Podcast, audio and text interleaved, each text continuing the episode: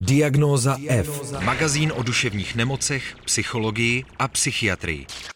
Dobrý den. Dnes vás vítám nejenom u Diagnozy F, ale přímo u třídílného speciálu Diagnozy F, který jsme připravili k podcastové sérii Nespavci. V ní uslyšíte šest příběhů o probdělých nocích a cestách za spánkem.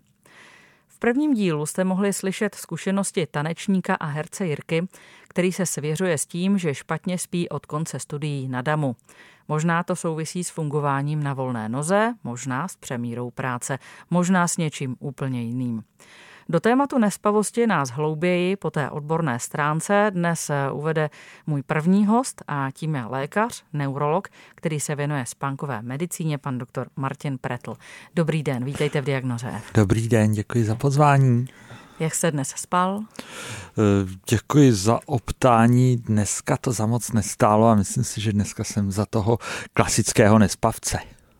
Ptáte se takhle pacientů, když k vám přichází do, do ordinace, jak zrovna uh, tu noc uh, před návštěvou spali? Samozřejmě a není to spíš konverzační otázka, pokud teda přijde přímo se spánkovými problémy, ale patří to prostě do té anamnézy, takže není to, uh, není to zdvořilostní otázka. Když eh, trpím nespavostí, za jak dlouho bych eh, měla spozornět a říct si, možná bych s tím měla jít asi k nějakému lékaři. Eh, předpokládám, že když nespím pár dní po sobě, ještě by to nemuselo být tak strašně horké. Tak je to přesně tak, jak to říkáte.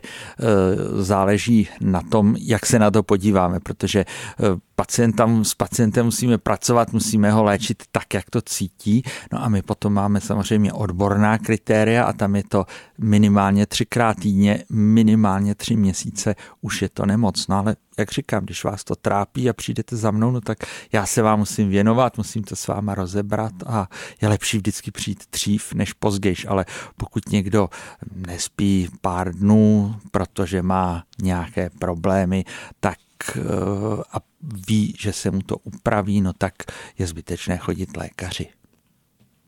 Já jsem si na začátek pro vás připravila uh, takovou jednoduchou otázku. Co všechno může za to, že nespíme? Jedním slovem nebo sta slovy, nebo Můžete mnoha souvětími.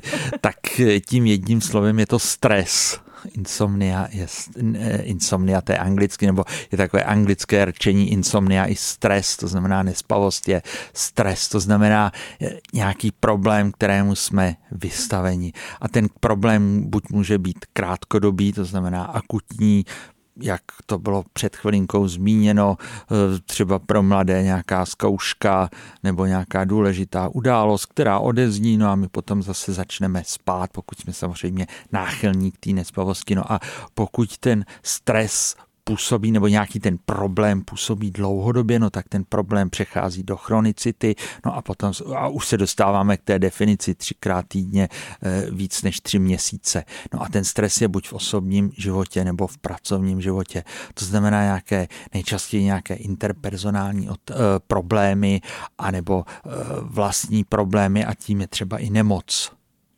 A je, ten, je ta nespavost, je jedno, jestli nespavost znamená, že ten člověk dlouho, dlouho, dlouho usíná, anebo se brzo budí, je to pořád ta stejná nespavost? Tak to už jsme zase u definice. Zjednodušeně řečeno je nespavost je neschopnost spánek navodit a neschopnost a nebo nes, neschopnost spánek udržet. To znamená, nemůžeme usnout, v noci se budíme a nemůžeme usnout, anebo se brzo budíme a už nemůžeme usnout. A může být jeden z těch problémů, anebo to může být, když už to stojí za to, tak už je to nakombinované.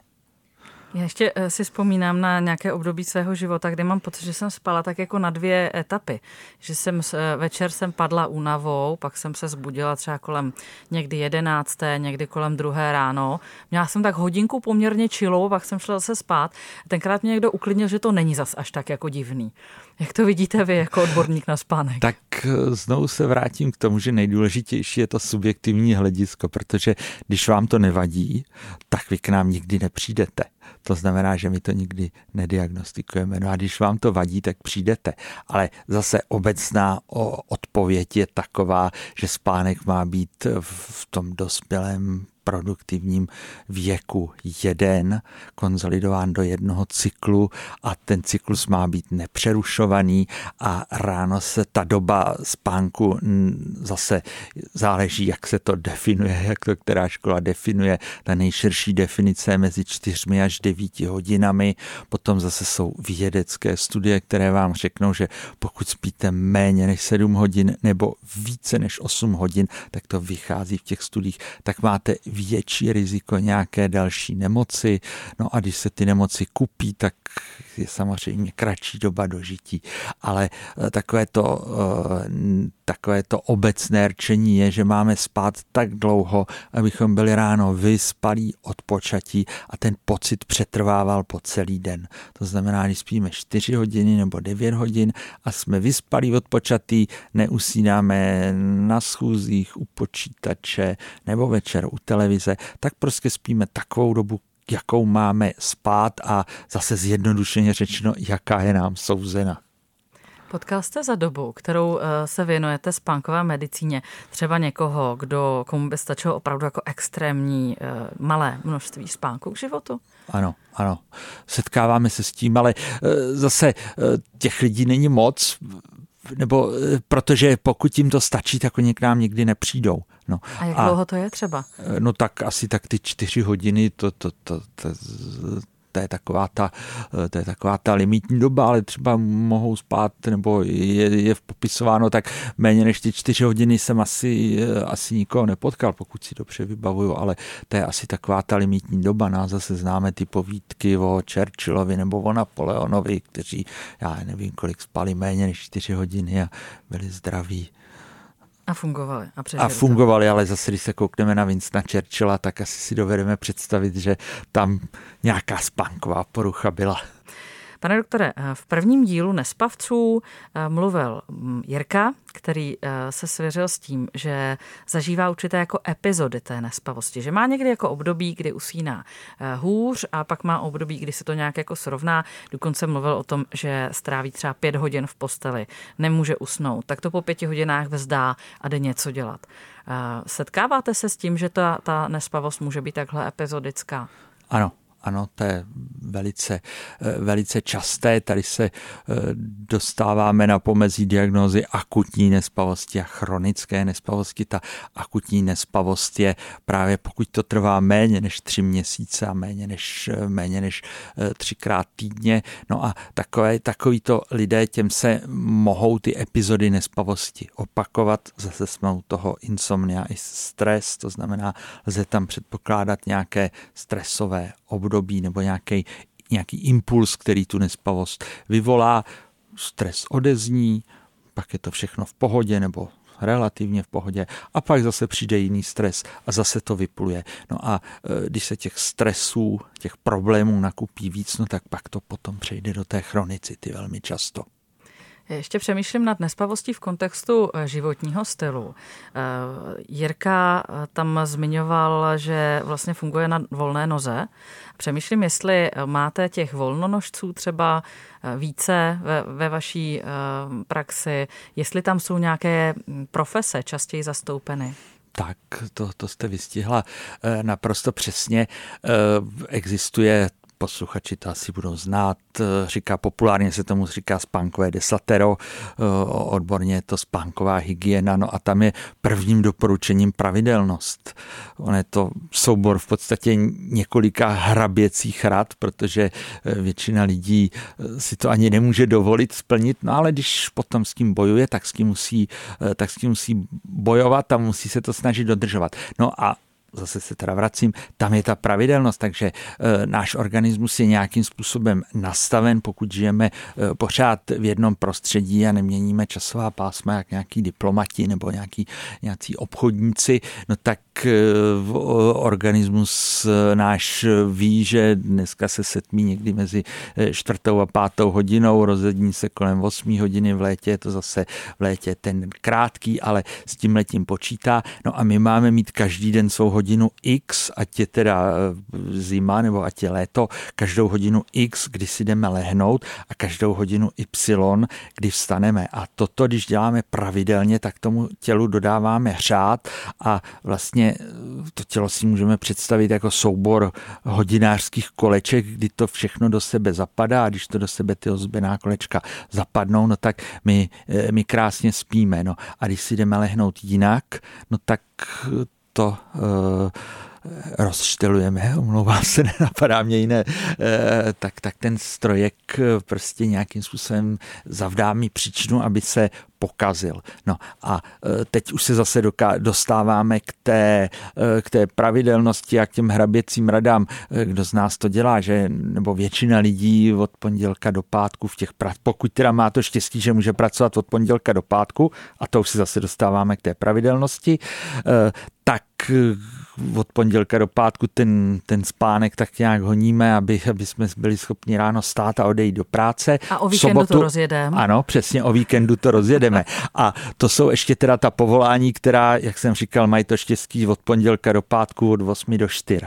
No a pak, je tam, pak jsou tam směné provozy, takže to je, bohužel tam je velká příčina k tomu, aby se eh, nám odborně řečeno ten systém desynchronizoval. Eh, umělecká povolání, eh, prostě když pokud máte představení do, do desíti hodin, no tak pak to ještě ve vás určitou dobu rezonuje, no a jsou dvě hodiny ráno.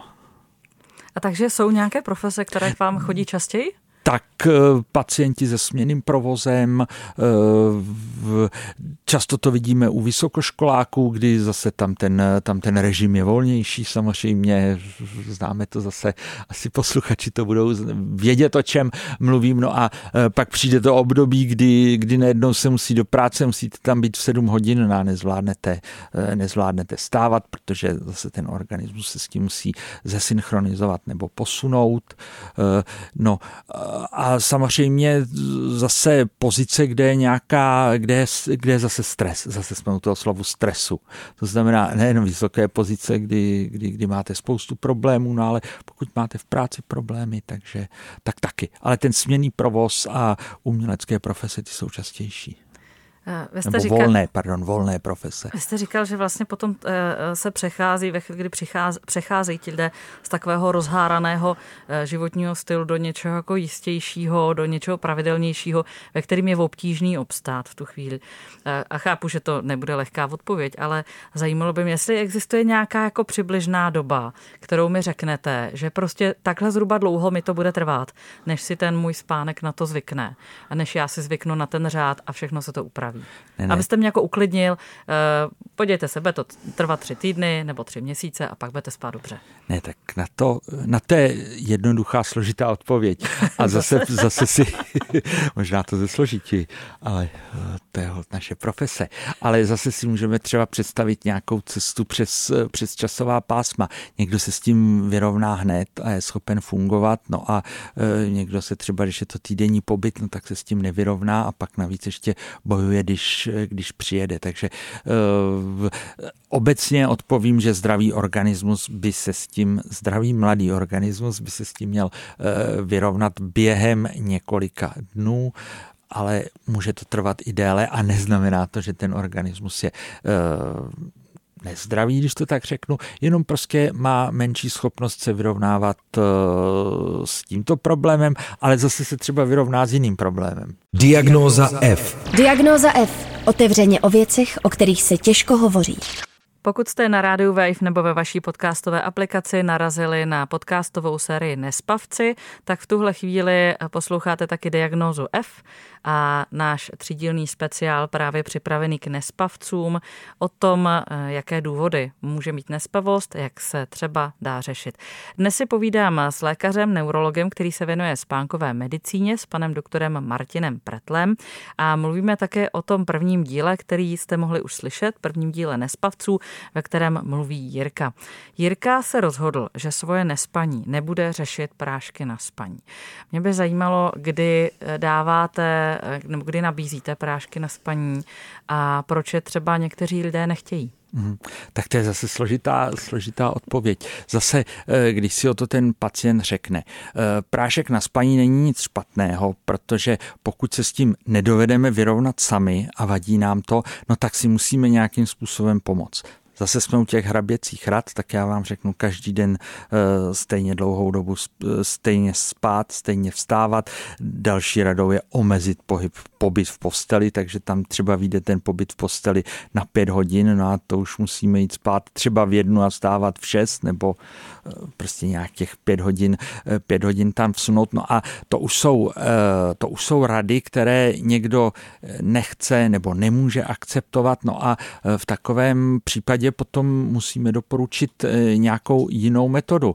A tou metodou je třeba prášek na spaní, pokud, eh, pokud ten problém eh, vzniká eh, krátkodobě, tak vůbec není problém si dva, tři dny vzít prášek na spaní. Vím, že bylo blbý den, tak si vemu prášek, vím, že bude, že mě něco čeká, tak si zase vemu taky prášek na spaní.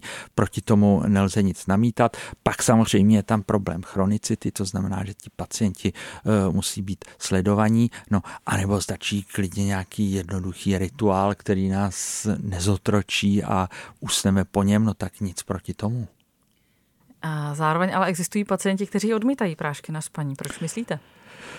Tak je tam trošičku nesprávná představa, no tak je to chemie a budu, budu si dávat do těla nějakou chemii, tak a je to návykové? Asi, je to návykové, tak to jsou, to jsou takové ty, ty nejčastější odmítnutí, no tak pak musíme s pacientem pracovat a buď ho dokážeme přesvědčit, že ten, to, co jsem říkal, že ten prášek není špatný, nebo nabídneme psychoterapii. I psychoterapie může pomoct s nespavostí? Samozřejmě psychoterapie je nejdůležitější metodou, hlavně kognitivně behaviorální terapie. Je to nejdůležitější metoda v léčbě nespavosti a literárně teda úplně nejlépe vychází psychoterapie v kombinaci s práškem na spaní. Jste říkal, že ještě eh, je cesta omezit čas v posteli.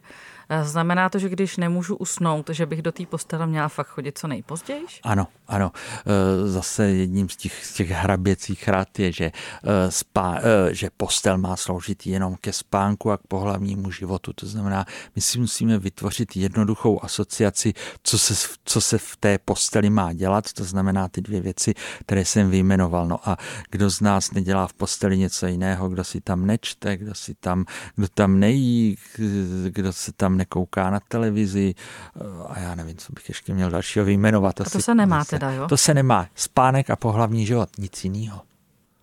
Prosím vás, pokud máte garzonku a tam máte jako hlavní ubytovací místo postel, tak jste v háji teďka. Uh, tak je to eh, na spánek, na nespavost musíme pohlížet jako na nemoc, jako na nemoc úplně každou jinou. Je to nemoc jako, eh, jako vysoký tlak, jako poruchy štítní žlázy, jako cukrovka. No a když se chceme zbavit těch nemocí, které jsem vyjmenoval, no tak tam pacienti většinou lékaři toho poslouchají mnohem víc a mnohem méně s ním diskutují.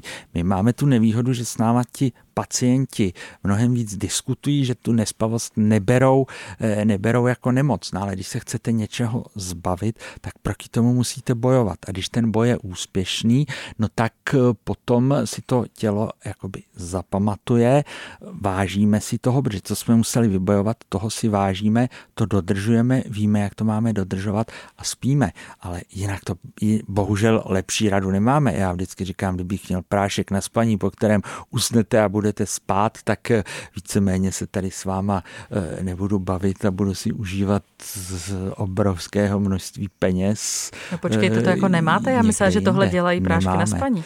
Eh, prášky na spaní jsou pouze pomocníkem. Pomocníkem, který, který, který dokáže ten spánek navodit, ale nikdo na světě nemá nějakou zázračnou pilulku, po které, kterou polknete, usnete a budete po ní spát. Samozřejmě některé pilulky takhle fungují, ale jenom na, na určitou část pacientů a ty třeba ten prášek berou chronicky a proti, pokud je to jeden prášek, pokud je to kontrolováno, tak to není. Jo, ale e, prostě neexistuje na žádnou nemoc, neexistuje e, v podstatě na žádnou nemoc, neexistuje pilulka, která by vás spravila a, a tohle. To, to, by, to by bylo krásný. Pane doktore, e, rozumím tomu, že když trpím nespavostí, tak na konci jsem unavená. Ano. Jaký ještě důsledky taková nespavost může mít? Tak eh, nespavost ještě v té definici, kromě toho nespav, neschopnost spánek navodit a udržet je také, že působí na denní aktivity, ty naše denní aktivity ovlivňuje. To znamená únava, neodpočatost a ovlivňuje to naše interpersonální chování, eh, to znamená konflikty v práci, konflikty v personálním životě, eh, zvýšené, zvýšená nehodovost tam je, no a eh, může to působit i nějaké somatické příznaky u dětí, tam se setkáváme na, spíš s hyperaktivitou, horší učební výsledky, takže nespavost má obrovské důsledky nejenom na nás, ale přeneseně to, co jsem vyjmenoval, to stojí i, i společnost ohromné peníze, protože nespavci jsou víc nemocní, eh, chodí častěji z doktorovi, mají víc problémů než ti pacienti, kteří spí. Co děláte vy, když nemůžete usnout? Třeba včera večer No, tak pokud je to takhle nárazově, tak eh, je to jako s kovářovou kobylou, no. Přivaluju se v té posteli a, a snažím se na to nemyslet, no ale většinou je to, většinou když si eh, lehneme do postele, tak se tam rozvinou nějaké myšlenky, co jsme měli udělat, co máme udělat, no a eh, cílem je potlačit ty, potlačit ty myšlenky, no a někdy se to podaří, někdy se to prostě nepodaří. A Zmiňoval Jirka v tom svém povídání v Nespavcích taky to, že vlastně eh, zkouší nějaká jako dechová cvičení, zkouší se tak jako prodýchat k tomu usnutí. Vy teď přikivujete, je i tohle cesta?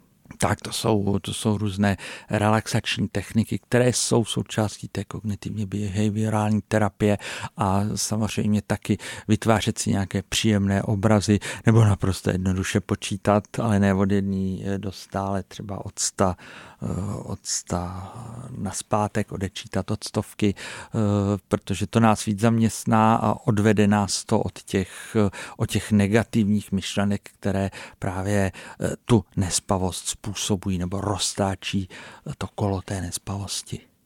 Říká pan doktor Martin Pretl, lékař, neurolog, specialista na spánkovou medicínu. Díky za rozhovor a ať se vám daří. Já děkuji za pozvání a klidný spánek a co nejméně asi těch problémů, aby jsme mohli lépe spát.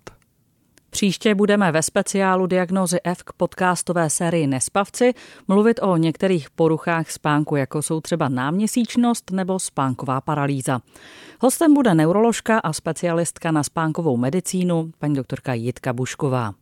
A ještě k nespavcům. Každý díl má speciální zvukový design a ke každému dílu vytvořil Stanislav Abraham hudební koláž. Je určená všem, kteří hledají v noci klid.